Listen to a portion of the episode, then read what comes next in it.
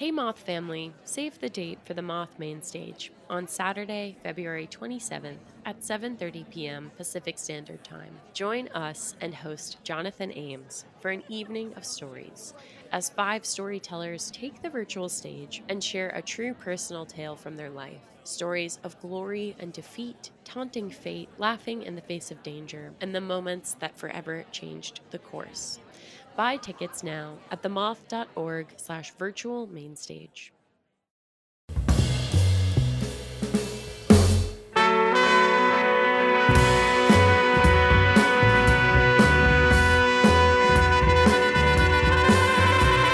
From PRX, this is the Moth Radio Hour. I'm Meg Bowles. Right out of the gate, from the moment we're born, we start learning. But a lot of the actual understanding part tends to come a bit later. In this hour, we'll hear four stories of lessons learned. Our first story is from Ashok Ramasubramanian. It involves one of those first social rules we're taught as children, but may sometimes find a little difficult to put into practice, even as adults. He told us at our monthly Story Slam in Louisville, Kentucky, supported by local public radio station WFPL. Here's Ashok live at the Moth. Sometimes when I'm walking down the street, uh, people stop me and ask me for change. And of course, it's not change they want, they want money. Uh, but, but here's the deal like, I always have change I, I always give them money. Uh, it, it wasn't always this way, and there was a time when I was quite stingy with my money. And this is how it all changed, and it's due to my roommate.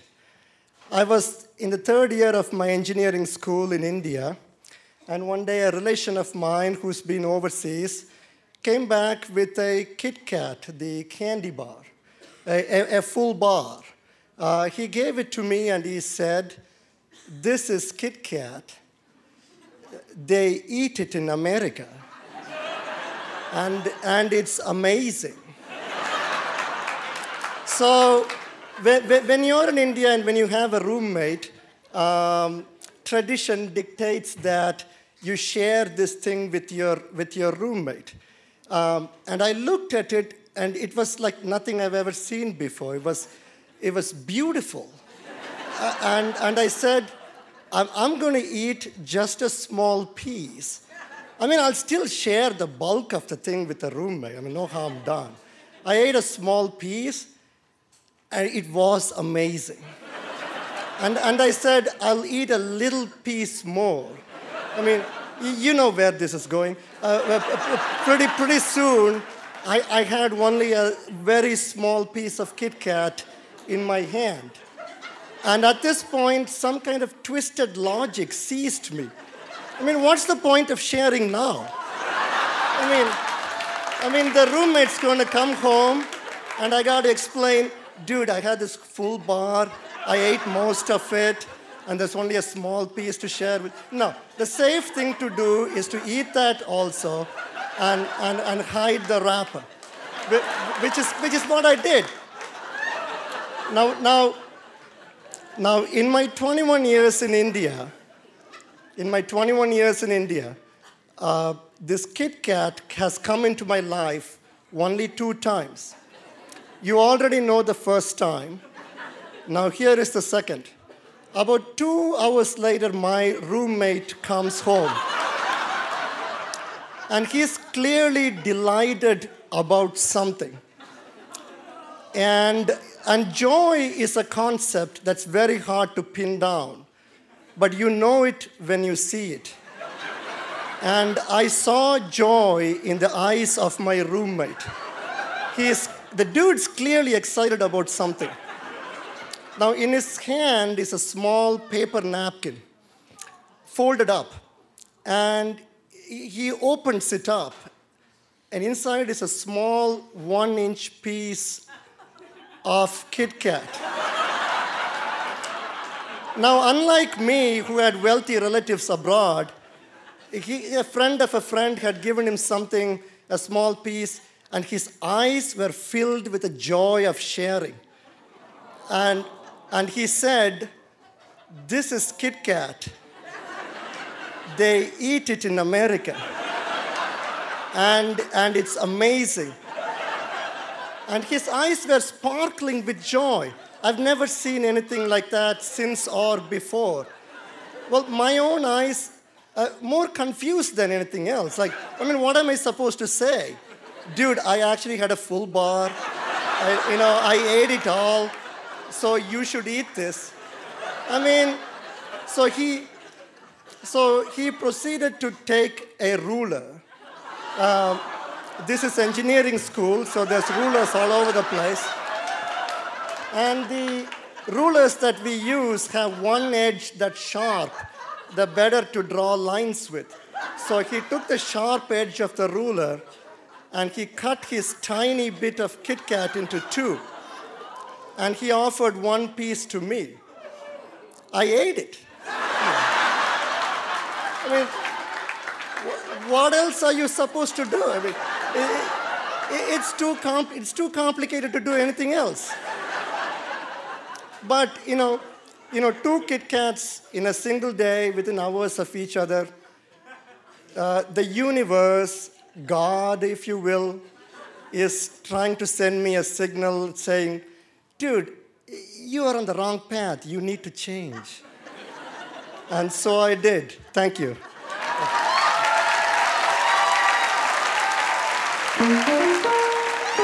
That was Ashok Ramasubramanian. He's an associate professor of mechanical engineering at Union College in Schenectady, New York. In an email, he said the Kit Kat encounter taught him to be a bit more optimistic and to have faith in people. He said, There are still good people who do good things.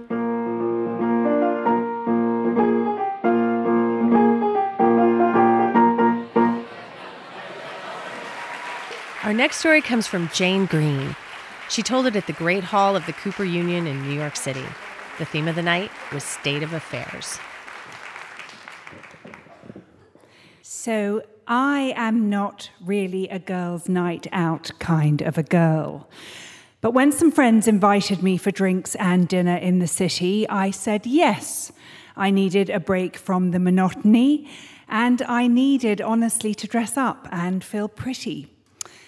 So I took the Metro North in from my home in the suburbs and I got out at 48th and Park in the middle of rush hour. And as I was walking along Park Avenue, I realized there was a sea of men in suits walking towards me. And I'm feeling pretty good and I'm walking along. And I suddenly realized that not a single man even glanced at me. And it struck me that at 44, and I was 44 at the time, I had become completely invisible. I was happily married. I was immersed in being a wife, a mother, and occasionally a writer. Despite the monotony of deepest, darkest suburbia and running around after five children, two dogs, five cats, and 17 chickens, life was good.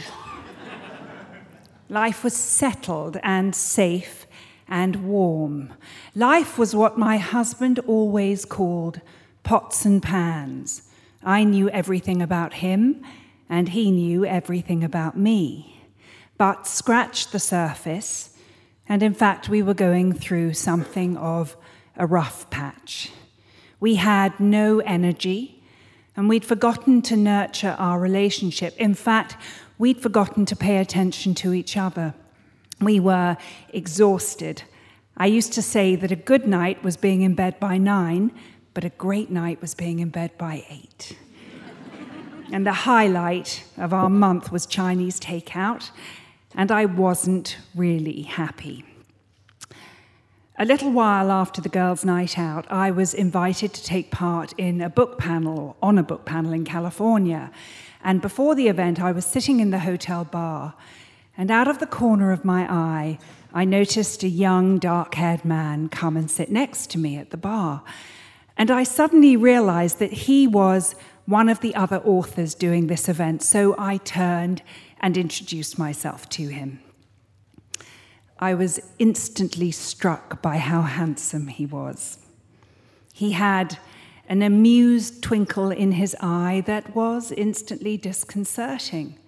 We started talking. We talked about books and writing and publishing, and then we skipped the small talk and we went straight to the real stuff, to relationships and feelings and life.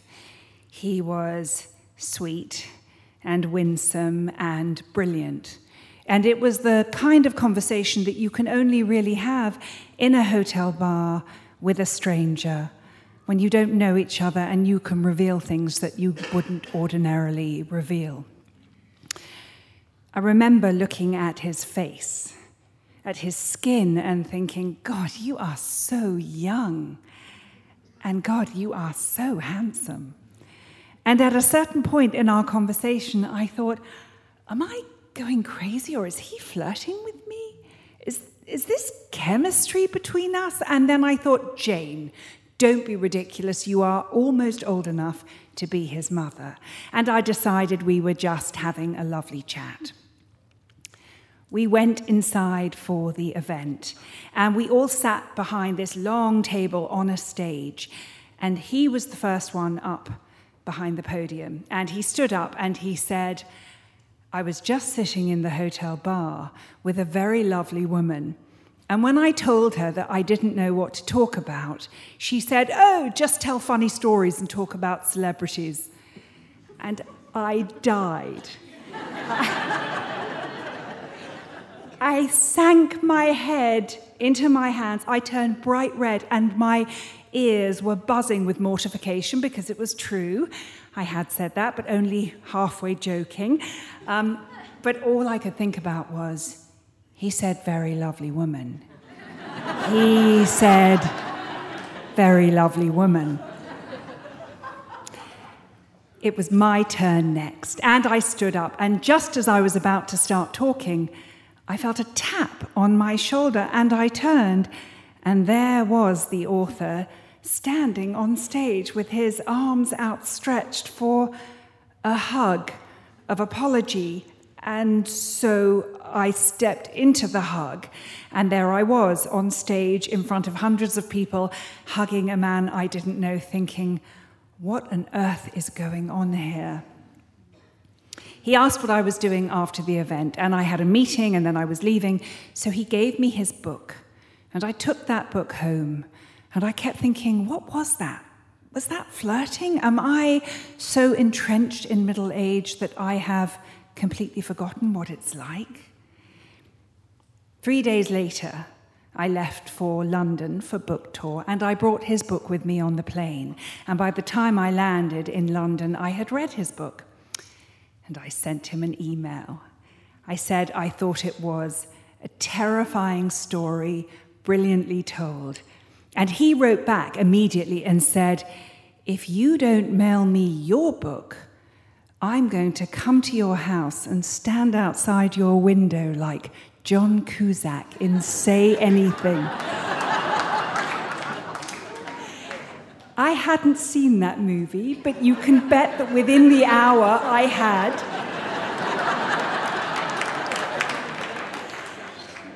And that scene, which is one of the great romantic scenes in movie history, and John Cusack is standing outside this girl's window with a boombox, has a soundtrack which is Peter Gabriel's In Your Eyes.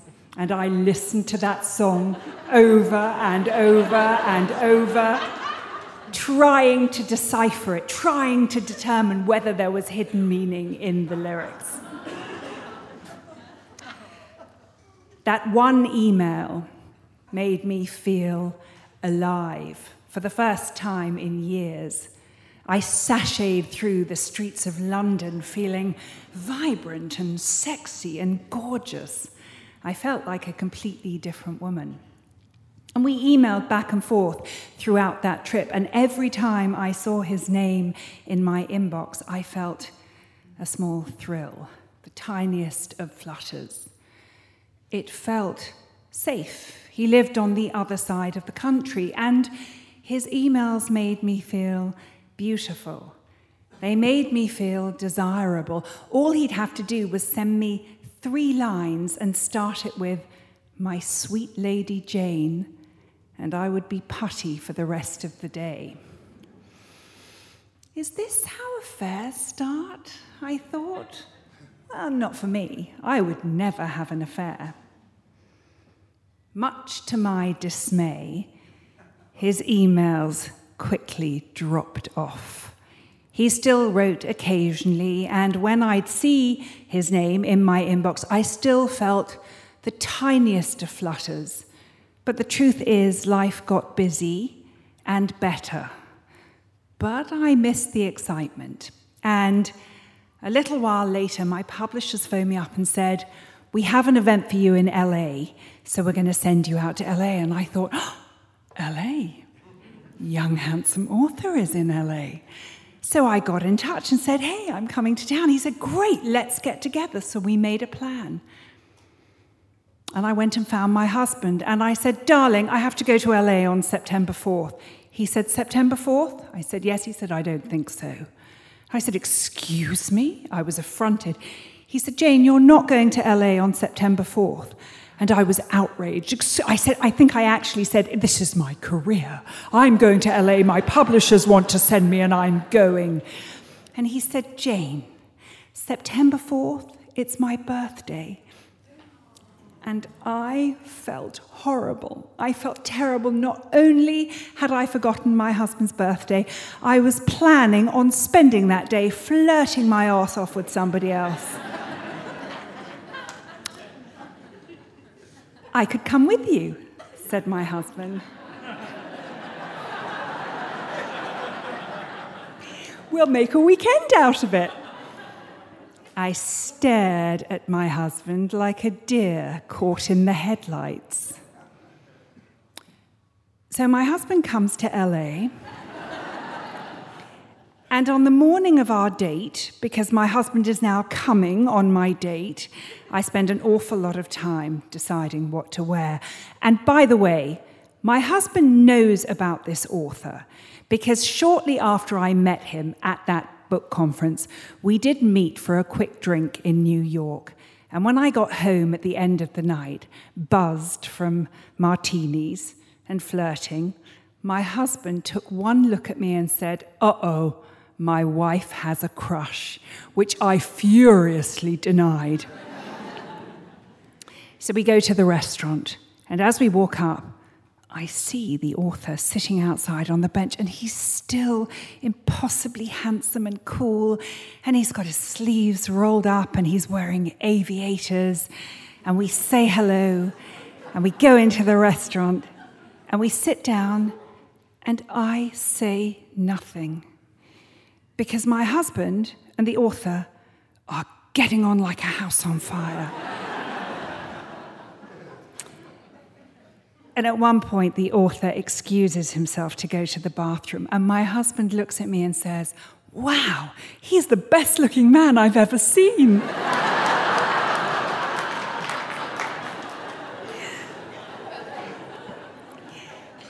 So he comes back and suggests we all go for a walk along the canals in Venice. And before we go, we stop at his house for him to get changed. And I get to see the greener grass. And I get to see his house, and it's beautiful. It's very modern and sparse and serene. And I think of my own house with cats and dogs and children and a chicken on every surface, and piles of papers everywhere, and noise and mess and chaos. So we set off for our walk. It's a blisteringly hot day and within 10 minutes, there are beads of sweat on my forehead. And my hair has frizzed up into what is effectively a cloud of cotton candy. And the jeans, which were already two sizes too small, now feel four sizes too small. And the sandals, the sandals that I had bought specifically for the brunch because they said, hey, I'm casual, I haven't made too much of an effort, but I'm sexy.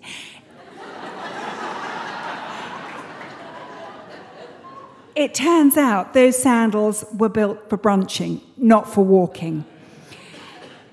So I'm walking along, 15 feet behind my husband and the author. And they are heads together, and there it's the major man love going on. And 15 feet behind them, I'm limping along miserably with blisters forming. And I'm hot, and I'm sticky, and I'm sweaty, and I'm sore. And all I can think is, it bloody well serves me right. And that night, I looked at my husband, at his salty sea dog grey beard, and his big, comforting hands, and the way he has brought, brought so much kindness and stability and love into my life, and I felt ashamed. A friend of mine once told me that the grass is greener where you water it. And I had forgotten to water the grass. The next day, the author sent me an email and he said, Your husband's great. He's smart and handsome and lovely. And I thought, Yes, he is absolutely right. Thank you.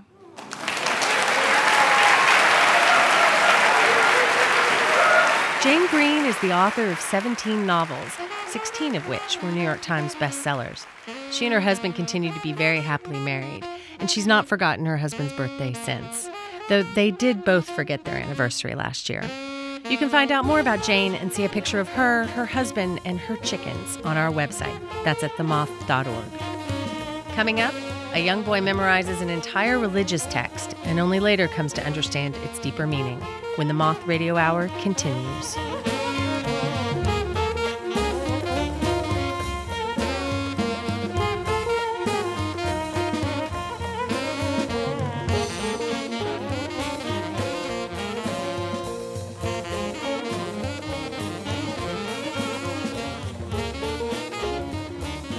The Moth Radio Hour is produced by Atlantic Public Media in Woods Hole, Massachusetts, and presented by PRX. This is the Moth Radio Hour from PRX. I'm Meg Bowles. Our next story comes from Sheikh Umar Al Qadri, who is an Islamic scholar and the founder and imam of the Al Mustafa Islamic Cultural Center, Ireland. He told this story at a Moth main stage we produced in Dublin. Here's Sheikh Umar live at the Moth. A long time ago, before I started living in Ireland, I used to live in the Netherlands. In fact, I was brought up in Holland from the age of two. My parents were Pakistani immigrants. My father was one of the earliest imams to the growing Dutch Muslim community. Growing up in the Netherlands, I remember only interacting with Muslim families. All the children I played with were Muslims, except at school. I once asked my mother if I could go and visit the home the house of one of my Dutch school friends, but I was denied. When I asked her the reason, she told me it's because we are different. They are different. We eat halal food and they don't. And it's not appropriate because if you visit their home, you might come in contact with that food that you're not supposed to consume. I also remember that I had a relative who had non Muslim guests one in her home, and she served them a meal in plastic cups and plates. When I asked her what the reason was, being the curious person and boy I always was, she told me because we are Muslims and it's not appropriate for Muslims to use the plates and the cups that non Muslims have used. And I grew up in a society, an isolated atmosphere that engraved in my mind that I was different, we were different. And my parents were very worried that their children would assimilate with the local non Muslim community and would, would forget their own identity. So I was kind of brought up in a religious solitary confinement, you may call it like that. When I was nine, my father had a desire and wish. He wanted his son to become a hafiz of the Quran. Now you might wonder what a hafiz is. A hafiz is a person who has preserved the Quran in his heart who knows the complete book, the Quran, by, in his, uh, by his heart. I started my journey of becoming Hafiz from the age of nine, and the next two years, in the day, I used to go to school. In the evenings, I used to stay at home, memorize the Quran. And at the age of 11, I successfully became a Hafiz. My parents were very proud. I remember they organized a celebration in which I had to recite the Quran, parts of the Quran, in front of a large audience.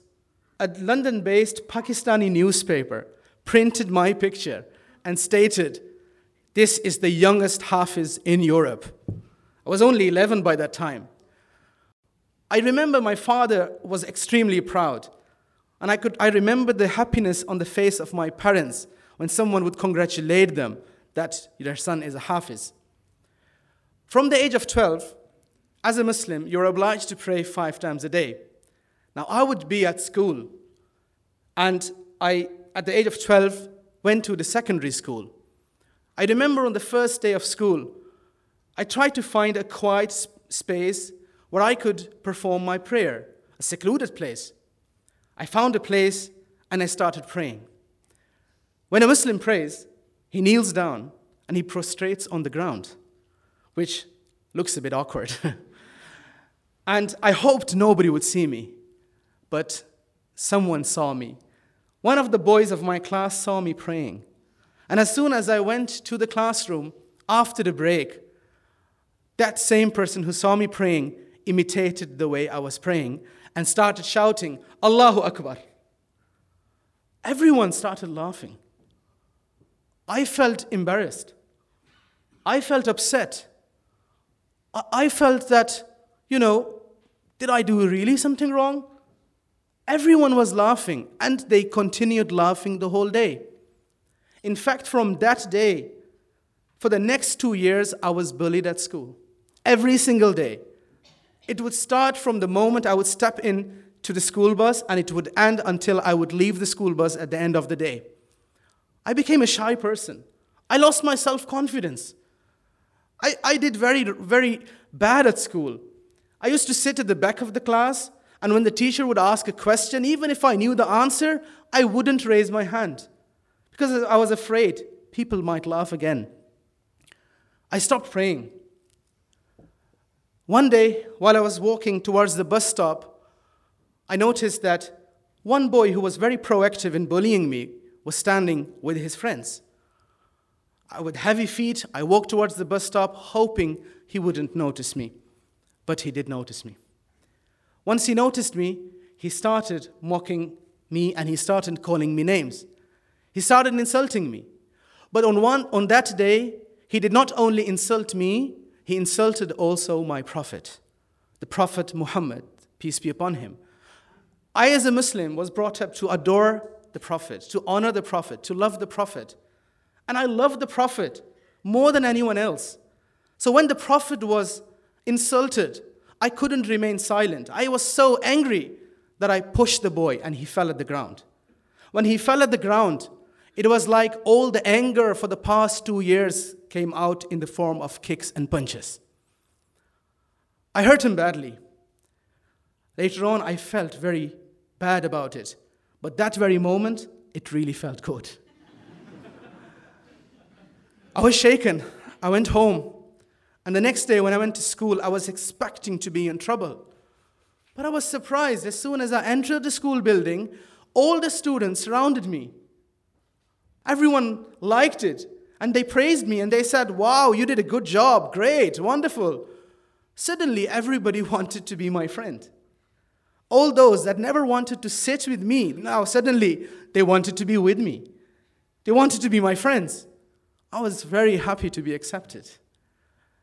Now, I started assimilating because I was so happy to be accepted that I wanted it to be like this. I stopped praying already.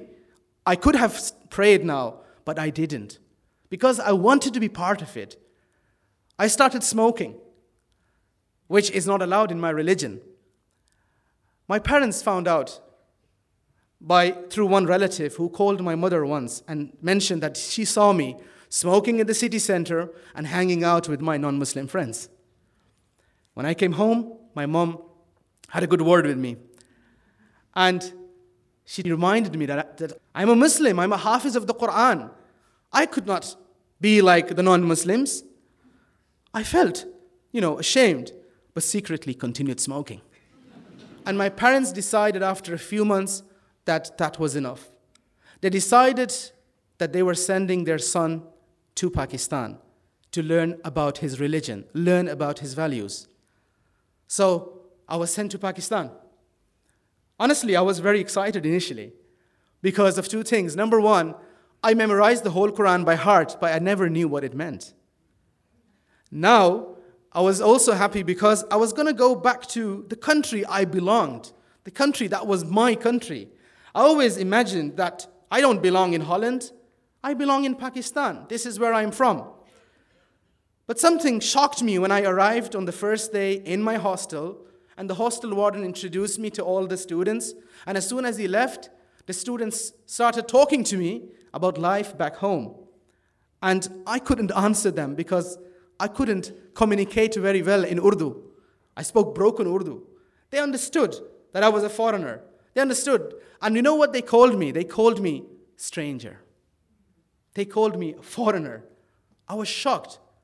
Because when I was in Holland, I always thought I was a stranger there. And I belonged to Pakistan. Now I'm in Pakistan, and it seems I don't even belong here. I'm even a stranger here.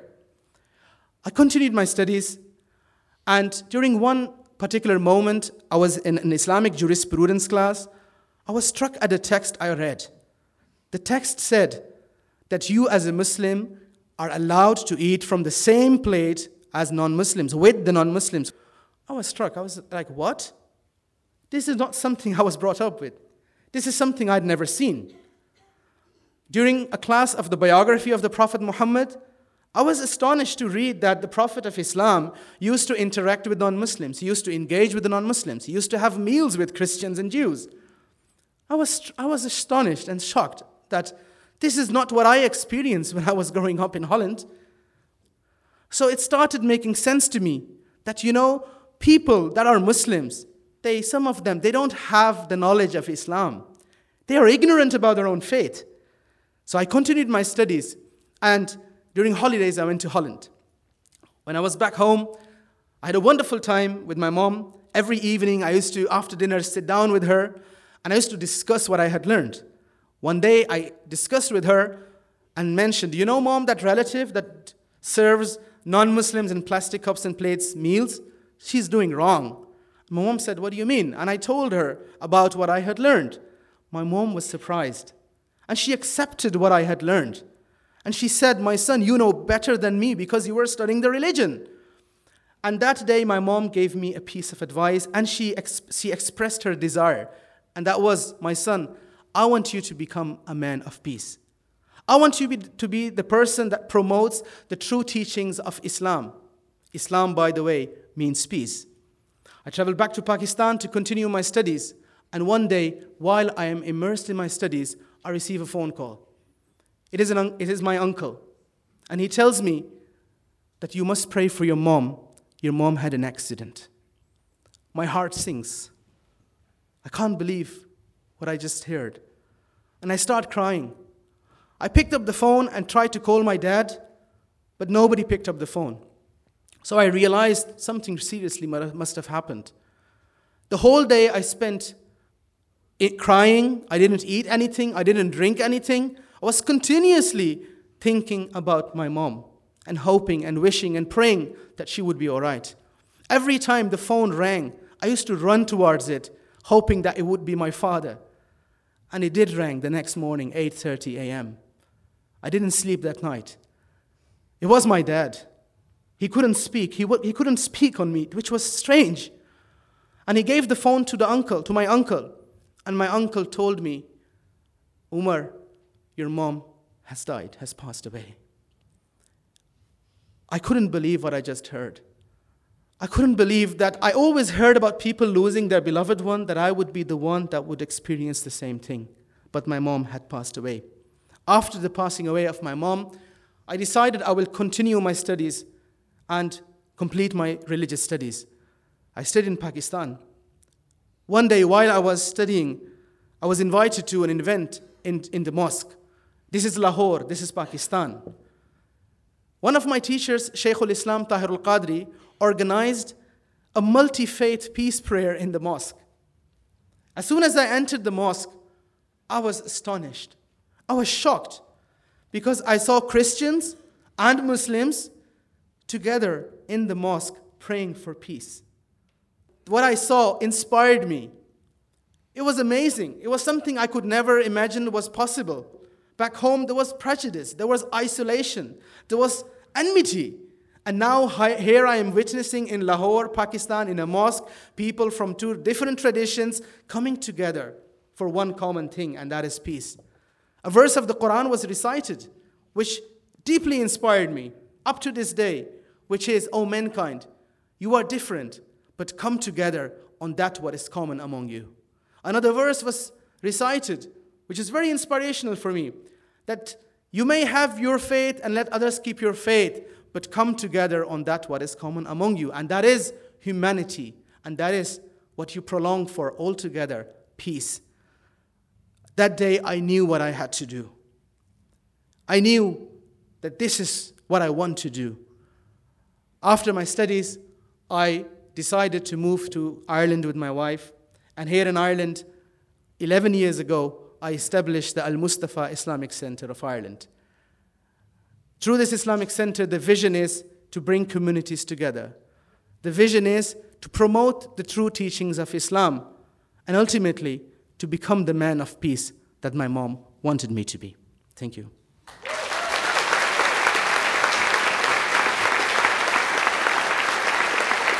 Sheikh Umar Al Qadri is the founding chair of the Irish Muslim Peace and Integration Council. He's a firm believer in interfaith relations. As a Sunni Muslim scholar, He's organized and been part of events with leaders from the Shia Muslim community. When Sheikh Umar participated in our main stage in Dublin, he shared the stage with a gentleman named Tomi Reichental, who told his story of being held in the Bergen Belsen concentration camp as a child. After the show, Sheikh Umar invited Tommy to his mosque. He wrote me later and told me it was a historic moment because it was the first time a Jewish Holocaust survivor had been invited to speak in the mosque. Coming up, a mother of three faces a unique challenge when the Moth Radio Hour continues.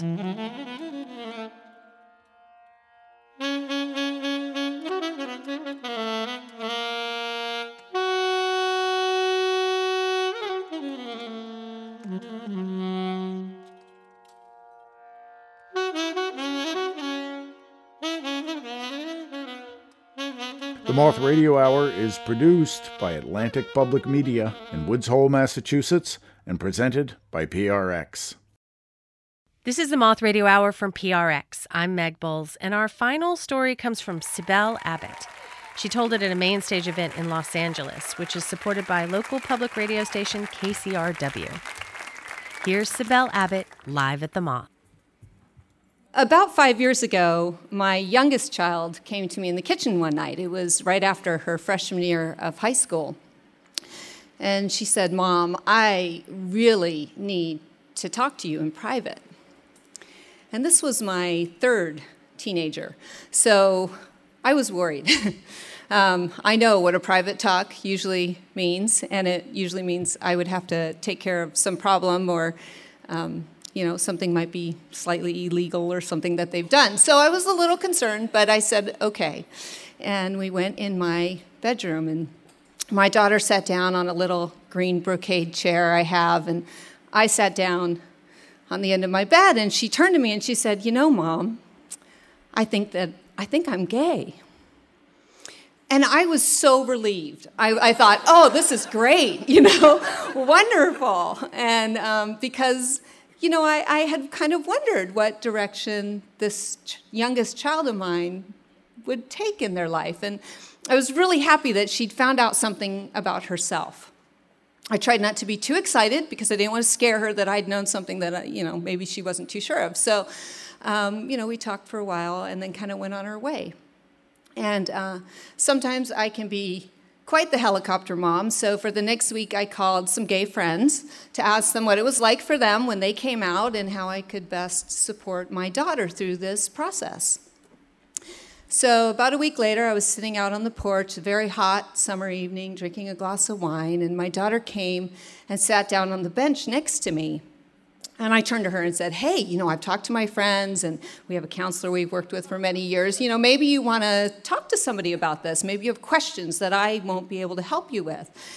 Um, and she turned to me and she said, You know, mom, it's not a gay issue, but a transgender issue. And in that moment, I, I actually thought that she was probably confused. Um, I was confused and, you know, not quite sure how to respond to that or what to do in that moment. So I kind of let it just go for a week or two because I thought, you know, maybe let's just see how this kind of shakes out. And, um, but, but it was very apparent that, that this was what was happening. So I started doing a little bit more research because what I really realized at that point in my life, as liberal as I was, I really didn't have um, a really clear understanding of the differences within the LGBTQ community and the differences that that happen between the, that in that community and the people in that community. And um, as I did my research, you know, I, I become, became pretty scared and pretty worried for my child. You know, I really realized that there was a big difference between being gay and being transgender, and that one was about, you know, who my child would love and build their life with, and the other was about who my child was in this world. And, and it was really scary.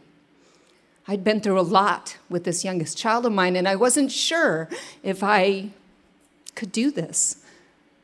But we, we moved forward slowly, and all of a sudden there were doctors and psychiatrists who were in our life, and they were these adults who were telling me what I needed to do to make my child whole.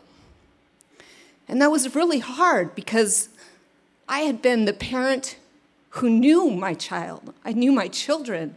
I was the one in charge. I had been the one who directed and helped them with their lives. And all of a sudden, these other people were telling me what I needed to do, and I felt lost.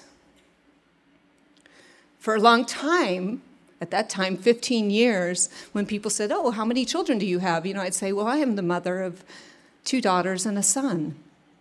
And that was a big part of my identity as a mother.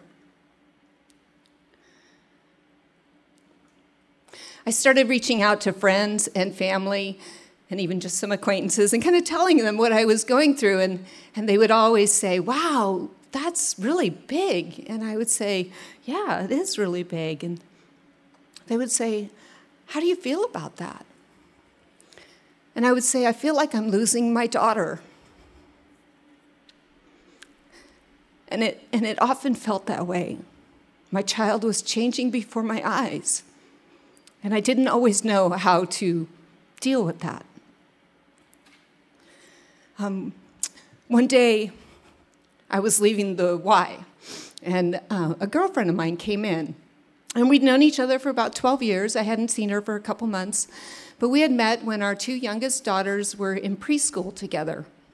And they had become friends, and my girlfriend and I had become friends. And in a really tragic accident, her daughter was killed about a year after we met. And this really lovely, beautiful woman had managed to move forward with her life. And so 12 years later, we were in the lobby of the YMCA and catching up on our families and our jobs. We had similar jobs with nonprofits. And, and um, I told her and shared with her what was happening with our family she's just this kind, gentle person and big, big eyes. And she said, Wow, Cybele, that's huge. How do you feel about that? And I looked in my friend's eyes. And I realized how selfish I'd been. Because my child had been able to come to me and say, Mom, I think I'm gay. And a week later come to me and say, No, really, I'm transgender. And we were going through this really amazing process of transition. And I got to be a part of it. And I looked in my friend's eyes who had lost her daughter. And I realized that I, I really hadn't lost my daughter. I'd lost a gender, a title. And it was that easy. And I say it's easy, and it wasn't always easy. Um, being the parent of a minor child who is going through transition means that you really are part of every single step of the process, and you're signing papers and giving permission for your child to change their name and to change their legal gender and um, to start medical procedures and things like that. And, and those processes, I would, I would step forward with my son but I always had this kind of step back, or, you know, with each one, an emotional step back. And then I would have to kind of reevaluate how I was feeling. And then I would move forward again. About three years into my son's transition, he came to me and said, You know, mom, the next step is top surgery. And I really took a huge leap backwards with that one because I, I loved my son's body. and I couldn't conceive of somebody changing it. Um, I sat in the psychiatrist's office at an appointment and I, I tried to convince the psychiatrist that my son's generation is really sexually fluid and you know he would find a woman who loved him for the man that he is with the body that he had and the psychiatrist gently reminded me that it wasn't about sex, but about gender and identity.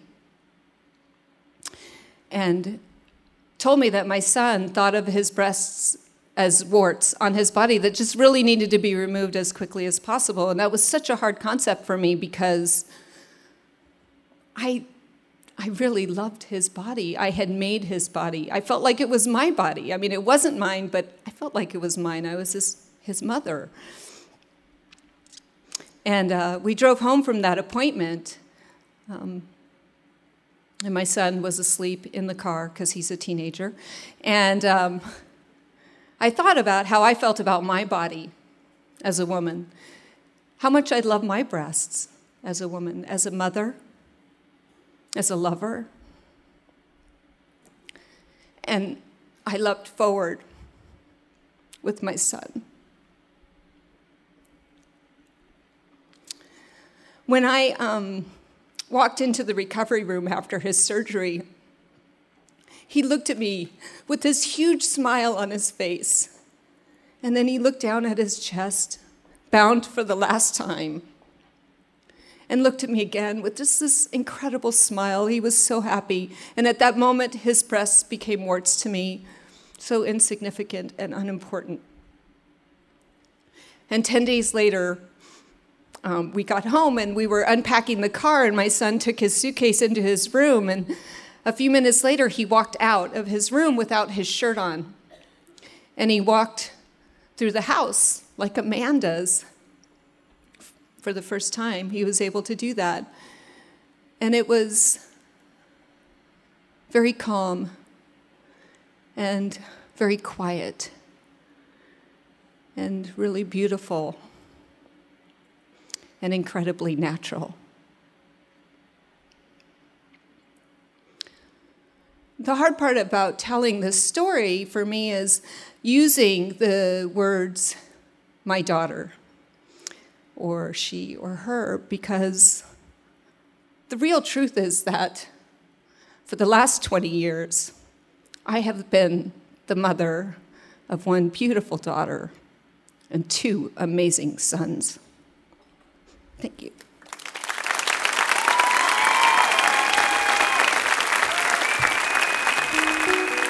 Cybele Abbett is a mother, grandmother, artist, and humanist. I first heard her story on the Moth Pitch Line and I was struck by her honesty and her willingness to share something that other parents might find difficult to talk about.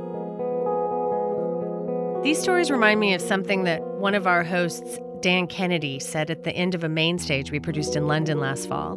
He said, If we get one thing out of all these stories, I hope it's that we learn we should all just be a little kinder to each other. It's like that verse in the Quran that Sheikh Umar quoted Come together on what is common among you.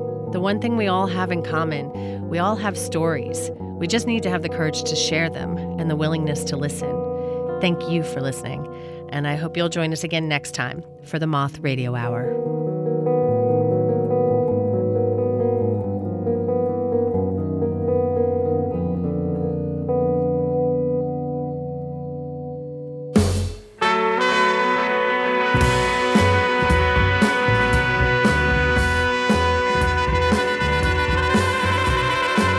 Host this hour was Meg Bowles. Meg also directed the stories in the show. The rest of the Moth directorial staff includes Catherine Burns, Sarah Haberman, Sarah Austin Jenness, and Jennifer Hickson. Production support from Mooj Zadie. Moth stories are true, as remembered and affirmed by the storytellers. Most Moth events are recorded by Argo Studios in New York City, supervised by Paul Ruest. Our theme music is by The Drift.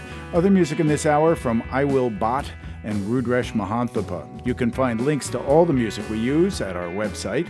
The Moth Radio Hour is produced by me, Jay Allison, with Vicki Merrick at Atlantic Public Media in Woods Hole, Massachusetts.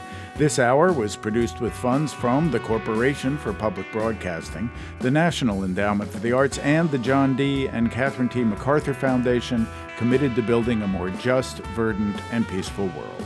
The Moth Radio Hour is presented by the Public Radio Exchange, prx.org. For more about our podcast, for information on pitching us your own story, and everything else, go to our website, themoth.org.